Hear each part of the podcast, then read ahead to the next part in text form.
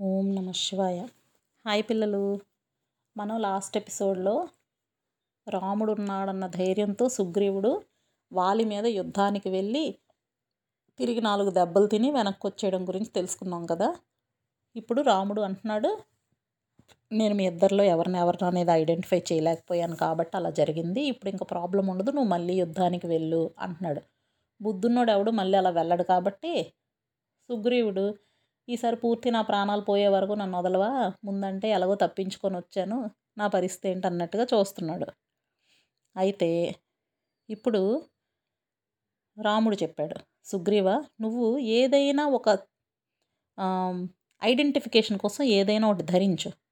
అప్పుడు మీ ఇద్దరు ద్వంద్వ యుద్ధం చేస్తున్నప్పుడు నేను సులభంగా గుర్తిస్తాను అని సీక్రెట్ చెప్పాడు. ఒక ఐడియా ఇచ్చాడు. అప్పుడు రాముడు లక్ష్మణుతో అన్నాడు లక్ష్మణ నువ్వు నాగకేసర పువ్వులు ఉంటాయి. లతలకు ఉంటాయి అన్నమాట అంటే ఇలా క్లైంబర్స్ లాంటి చెట్లు ఉంటాయి కదా తీగల్లాగా దాని నిండా పువ్వులు ఉంటాయి అన్నమాట అలాంటి బాగా పువ్వులు ఎక్కువగా ఉన్న ఒక లతని తీసుకొని వచ్చి ఇక్కడ సుగ్రీవుడి మెడలో వేయి అన్నాడు. అప్పుడు లక్ష్మణుడు బాగా ఋషిముఖ పర్వతం అంతా చూసి బాగా ఎక్కువ పువ్వులతో ఉన్న ఒక నాగరకేస నాగకేసర పూల అతను తీసుకొచ్చి సుగ్రీవుడి మెడలో వేశాడు. ఇప్పుడు ఏంటిది ఇద్దరు ఒకలాగున్న దండ ఎవరి మెడలో ఉంటే అతను సుగ్రీవుడు. సో ప్రతి ప్రాబ్లంకి ఒక సొల్యూషన్ ఉంటుంది కాబట్టి ఈ ప్రాబ్లంకి రాముడు ఇచ్చిన సొల్యూషన్ ఇది.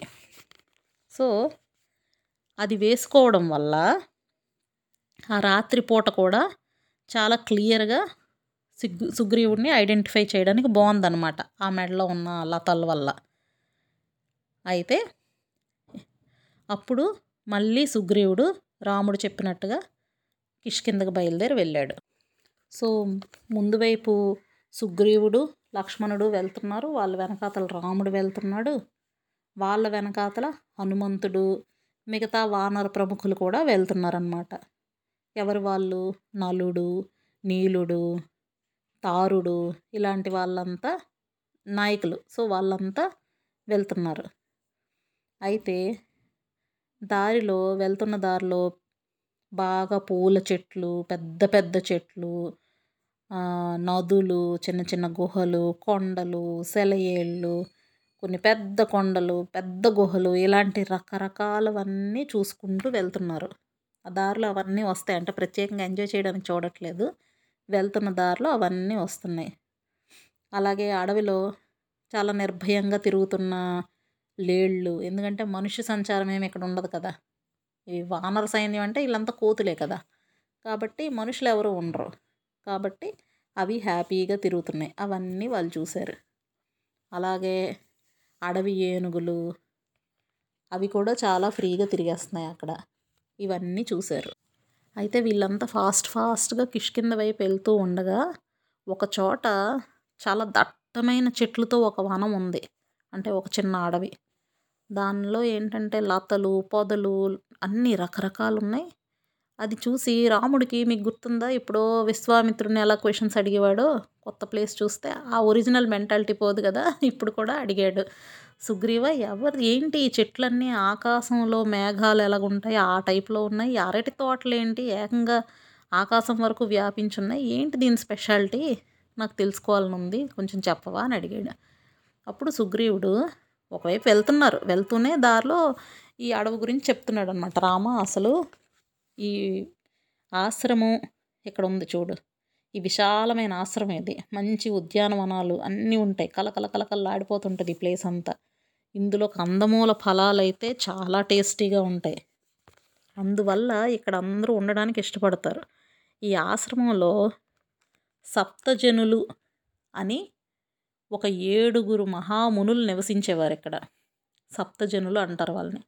చాలా కష్ కష్టమైన వ్రతాలు అన్నీ చేస్తూ తపస్సు చేస్తూ ఉండేవారు. వాళ్ళు తలకిందులుగా ఉండి తపస్సు చేస్తూ ఓన్లీ వాళ్ళు నీటి మీద పడుకుంటారు. వారానికి ఒకరోజు వాయుభక్షణం చేస్తారు. అంటే గాలిని పీల్చుతూనే బతుకుతారు. గాలే వాళ్ళకి ఆహారం. అది కూడా వారంలో ఒక్కరోజు. మనకు అసలు ఊహకు కూడా అందదు ఇది. మనకు గంటకోసారి కడుపులో ఏదో పడాలి కదా. అలాంటిది వీళ్ళు వారానికి ఒకసారి ఓన్లీ గాలిని పీల్చుతూ అలాంటి కష్టమైన నియమాలు పాటిస్తూ జస్ట్ ఏడు వందల సంవత్సరాలు తపస్సు చేశారంట. ఏడు వందల సంవత్సరాలు తపస్సు చేశాక వాళ్ళు సశరీరంగా స్వర్గానికి వెళ్ళారు. వాళ్ళ బాడీతోనే స్వర్గానికి వెళ్ళారు. సో ఈ ఆశ్రమం ఈ చుట్టుపక్కల ఇవన్నీ కూడా వాళ్ళు పెంచిన చెట్లు వాళ్ళు పెంచిన తోట. కాబట్టి ఇంద్రుడు అలాంటి దేవతలు కానీ లేదా రాక్షసులు కానీ ఎవ్వరూ ఇందులోకి రారు. నార్మల్గా బయట అడవుల్లో తిరిగే పక్షులు కానీ మిగతా జంతువులు జంతువులు అవి కూడా ఇందులోకి వెళ్ళవు. ఒకవేళ ఏవైనా ఎక్కువ ఆశపడిపోయి అందులో ప్రవేశిస్తే ఆ ప్రాణులు మళ్ళీ బయటికి రావు. అక్కడే వాటి ప్రాణాలు పోతాయి. అయితే ఈ ఆసన ప్రదేశంలో ఎవరైనా డ్యాన్స్ చేసే వాళ్ళు ఉంటారు చూడు వాళ్ళ ఆభరణాల తాలూకా ధ్వనులు అలాగే సంగీతం అది ఎవరైనా పాడుతున్న వాయిస్తున్న అలాంటి మంచి బ్యూటిఫుల్ వాయిసెస్ అండ్ స్వరాలు ఇవన్నీ వాద్యాలు అన్నీ వినిపిస్తూ ఉంటాయి. మళ్ళీ మంచి దివ్య సుగంధాలు ఇక్కడ వస్తుంటాయి మంచి స్మెల్ అనమాట సో ఇవన్నింటి బట్టి అందరూ అనుకునేది ఏంటంటే ఈ సప్తజనులు స్వర్గానికి వెళ్ళి అక్కడుండే అప్సరసలతో కలిసి తిరిగి ఇక్కడికి వచ్చి ఇక్కడ హ్యాపీగా వాళ్ళు ఎంజాయ్ చేస్తున్నారని అందరూ అనుకుంటూ ఉంటారు. ఏంటనేది మనకు తెలియదు ఓకే? ఇప్పుడు ఆ పైన మేఘంలాగా బాగా దట్టంగా ఉందనుకుంటున్నాం కదా అదేంటంటే వీళ్ళు ఇక్కడ చేసే హోమాలు అవన్నీ తాలూకా ధూమం అన్నమాట అది. కాబట్టి మీరు నువ్వు లక్ష్మణుడు కూడా మీరు అనుకున్న కార్యం ఉందే సీతాదేవిని వెతికి పట్టుకోవడం అనే కార్యక్రమం. దాన్ని సఫలం అవ్వడం కోసం మీరు చక్కగా దండం పెట్టుకోండి ప్లేస్కి. చేసుకుంటే వాళ్ళకి నమస్కరించుకున్న వాళ్ళకి ఎప్పుడు శుభాలే కలుగుతాయి అని చెప్పాడు.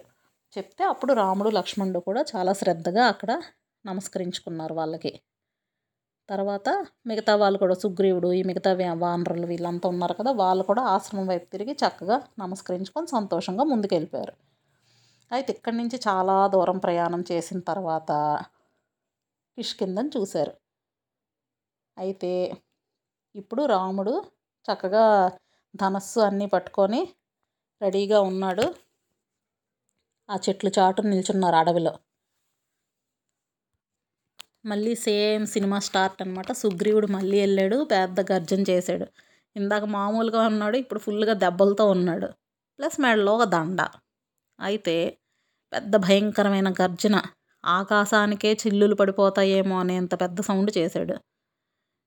అయితే ఆ ముందుకి వెళ్తున్న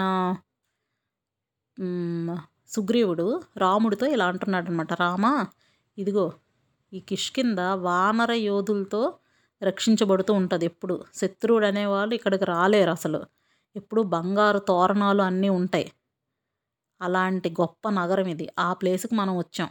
నువ్వు ఇంతకుముందు నాకు వాలిని వధిస్తానని ప్రతిజ్ఞ చేసావు మర్చిపోకు. ఎలాగైనా సరే నువ్వు ప్రతిజ్ఞ నెరవేర్చాలి అని చెప్పాడు. అంటే రాముడు ఉన్నాడన్న ధైర్యంతోనే లాస్ట్ టైం వెళ్ళాడు. కానీ అనుకోని విపత్తు వల్ల మళ్ళీ వెనక్కి వచ్చేసాడు ఇప్పుడు మాత్రం మళ్ళీ వెళ్ళాడంటే ఇంకా చచ్చాడే. కాబట్టి రాముడు ఉన్నాడన్న ధైర్యంతోనే వెళ్తున్నాడు కూడా మళ్ళీ చేసిన ప్రతిజ్ఞను ఒకసారి రాముడికి గుర్తు చేస్తున్నాడు అనమాట అయితే అప్పుడు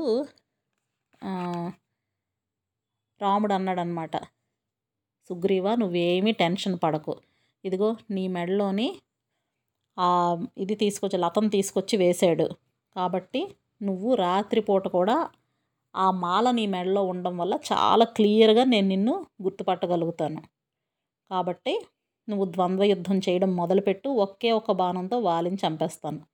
దానివల్ల నీకు ఇంకా శత్రు బాధ అనేదే ఉండదు అని చెప్పాడు. ఈసారి మాత్రం వాలి నా కంటబడ్డాక నేను గనక అతన్ని చంపకపోతే అప్పుడు నువ్వు నన్ను తప్పుపట్టు గ్యారంటీకి ఇప్పుడు ఒక్క బాణంతో ఏడు మద్ది చెట్లు నేను చీల్చేయడం నువ్వే చూసావు కదా? అంటే ఇవన్నీ ఎందుకు చెప్తున్నాడంటే సుగ్రీవుడు కాన్ఫిడెన్స్ కలగాలి కదా ధైర్యంగా యుద్ధం చేయడానికి.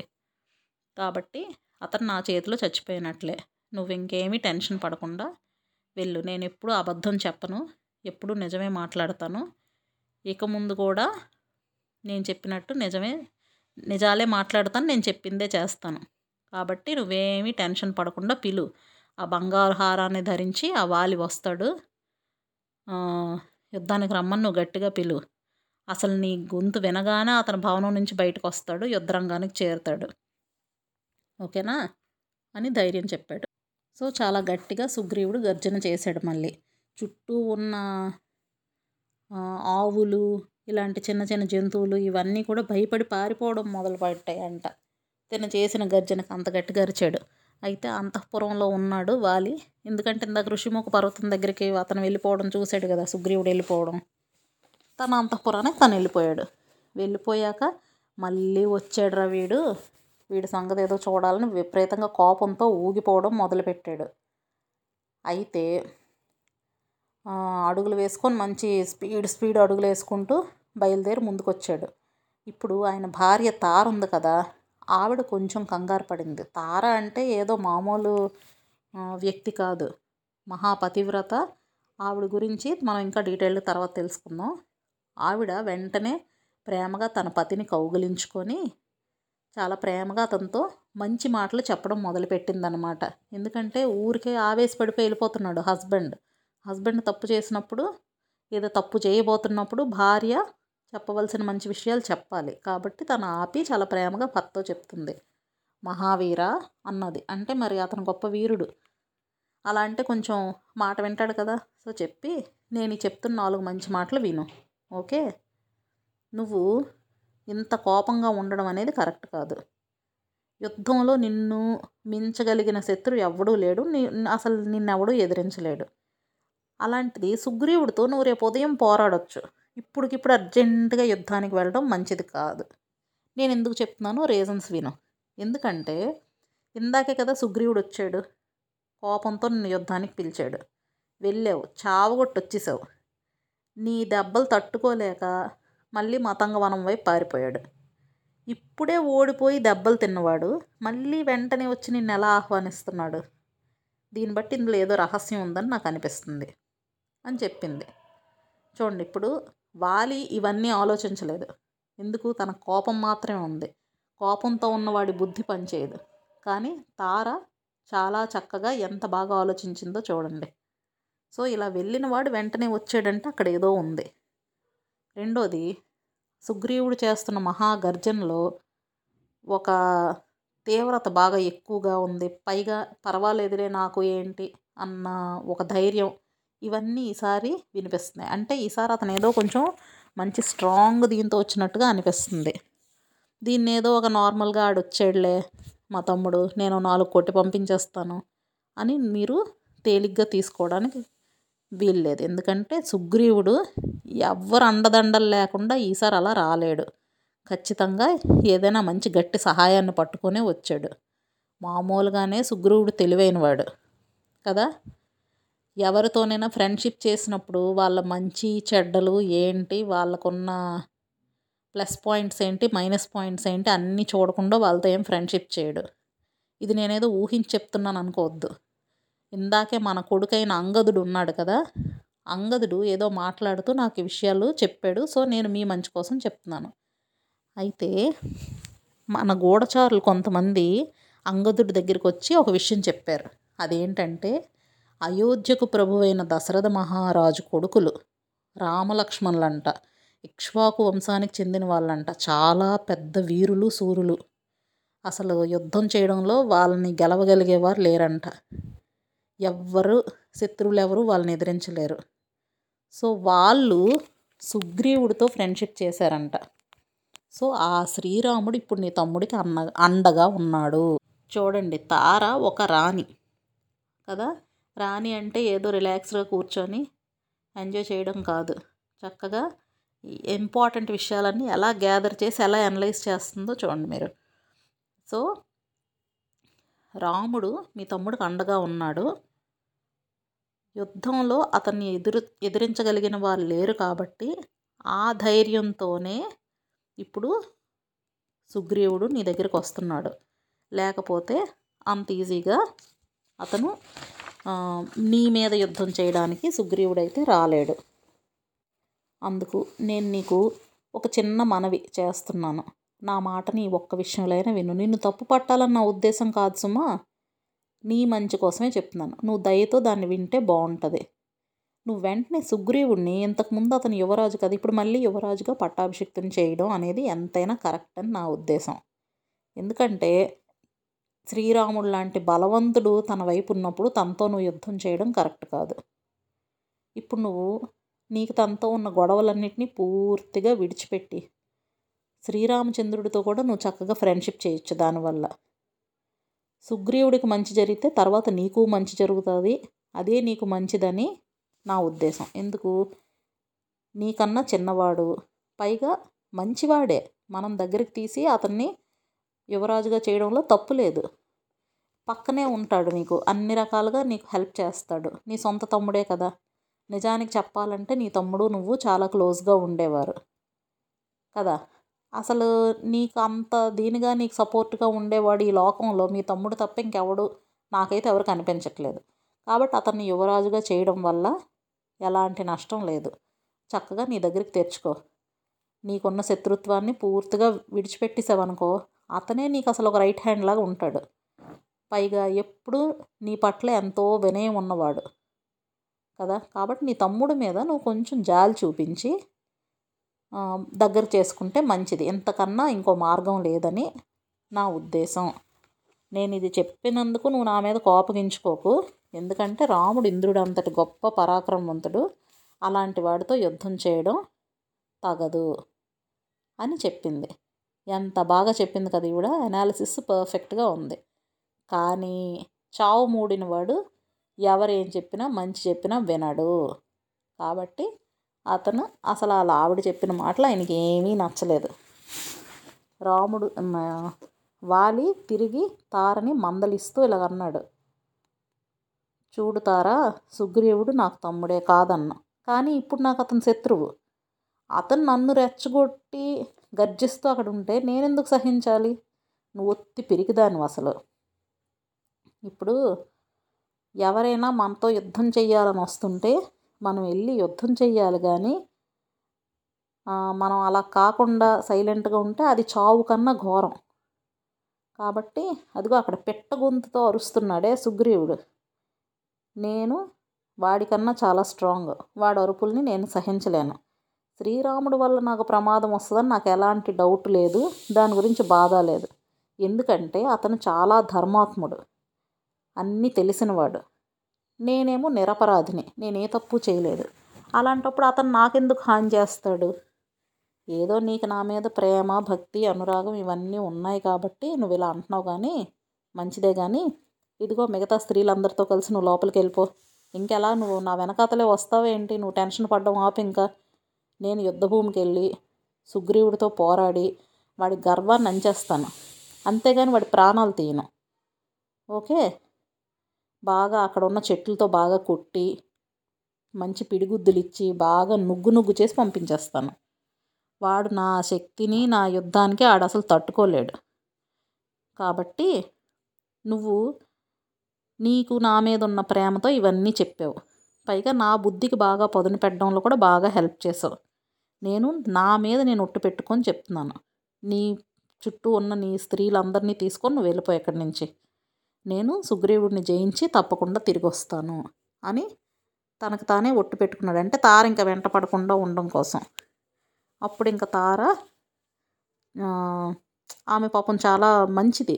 అందరూ బాగుండాలి నా వాళ్ళు తా వేరే వాళ్ళు అన్న ఆలోచన ఆమెకు ఉండదు. అందుకే కదా ఇప్పుడు సుగ్రీవుని దగ్గరికి తీసుకోమనే కదా చెప్పింది. మంచి విషయాలే చెప్పింది. ఇంకా తను ఏమీ చేయలేక ఒకవైపు దుఃఖ దుఃఖపడుతుంది బాధపడుతూ తన పతికి ప్రదక్షిణ చేసింది. ప్రదక్షిణ చేసి భర్తకి విజయం కలగాలని చక్కగా అన్ని మంత్రాలు చదివింది. తర్వాత ఇంకా చాలా బాధతో మిగతా స్త్రీలతో కలిసి అంతఃపురంలోకి వెళ్ళిపోయింది. ఎందుకంటే వెళ్ళాక ఏం జరుగుతుందో ఆ అమ్మాయికి తెలుసు. అయినా కూడా మరి ఏమీ చేయలేక భర్తకి నమస్కరించి లోపలికి వెళ్ళిపోయింది.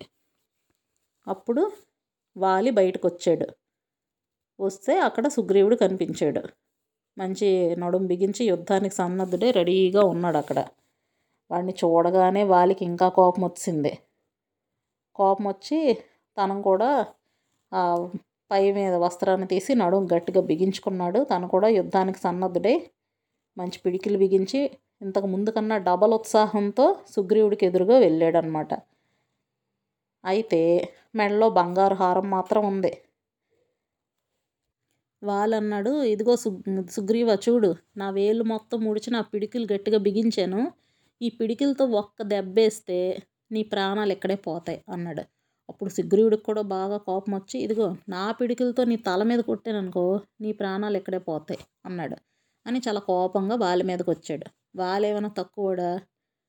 గట్టిగా కొట్టిన దెబ్బకి సుగ్రీవుడు నోటి నుంచి రక్తం రావడం మొదలుపెట్టింది. అయితే వెంటనే సుగ్రీవుడు ఒక పెద్ద మద్ది చెట్టును తీసి వాలిని కొట్టాడు. అయితే అంత పెద్ద మద్ది చెట్టుతో కొట్టడం వల్ల ఎంత వాలి కూడా ఒక్కసారి తల దిమ్మెక్కినట్టు అయిపోయింది అనమాట ఒక్కసారి ఇలా ఉనికిపోయినట్టు అయిపోయాడు. ఇద్దరు మంచి బలమైన వాళ్ళే. ఇద్దరు బాగా యుద్ధం బాగా చేయగలిగిన వాళ్ళే. మరి ఇద్దరు ఒకేలాంటి వాళ్ళు కదా. బాగా ఫైట్ చేసుకుంటున్నారు ఒకరితో ఒకరు. అయితే కొంతసేపటికి ఏమైంది? సుగ్రీవుడి యుద్ధం నెమ్మదిగా తగ్గడం మొదలుపెట్టింది. మనకు ముందు తెలిసిన విషయమే కదా ఇది. ఎందుకంటే సుగ్రీవుడు సుగ్రీవుడు బలం అంతా వాలికి వెళ్ళిపోతుంది తన హారం వల్ల. కాబట్టి నెమ్మదిగా యుద్ధం తగ్గిపోతుంది. వాలి దాటికి సుగ్రీవుడికి అంతవరకు ఉన్న కాన్ఫిడెన్స్ కూడా నెమ్మదిగా తగ్గిపోతుంది. అయితే సుగ్రీవుడు మళ్ళీ వాలి మీదకు వేగంగా విజృంభిస్తూ పెద్ద పెద్ద చెట్లు పర్వత శిఖరాలు పిడికిళ్ళు అంటే పిడిగుద్దులు గుద్దుతున్నాడు మోకాలతో తంతున్నాడు ఇలా ఏదో తనకి ఇంకా లాస్ట్ లాస్ట్కున్న శక్తిని అంతటిని వాడుతున్నాడు. ఇద్దరు బాడీస్ బాగా రక్తశక్తం అయిపోయాయి అన్నమాట. బాగా ఘోరంగా యుద్ధం చేసుకుంటున్నారు. ఇప్పుడు నేను చెప్పాను కదా సుగ్రీవుడికి నెమ్మదిగా శక్తి తగ్గిపోతుంటే కాన్ఫిడెన్స్ తగ్గిపోతుంది. ఇంకా ఒకవైపు యుద్ధం చేస్తున్నాడు కానీ మధ్యలో అటు ఇటు దిక్కులు చూస్తున్నాడు. ఎందుకు? లాస్ట్ టైం ఇలా జరిగితే రాముడు హ్యాండ్ ఇచ్చేసాడు. నేను బాగా దొరికిపోయాను. ఇప్పుడు నా పరిస్థితి ఏంటి అని చూసుకుంటున్నాడు. ఎందుకంటే రాముడు ఇంకా బాణం వేయలేదు. ఇతనికి శక్తి తగ్గిపోయింది. దిక్కులు చూస్తున్నాడు.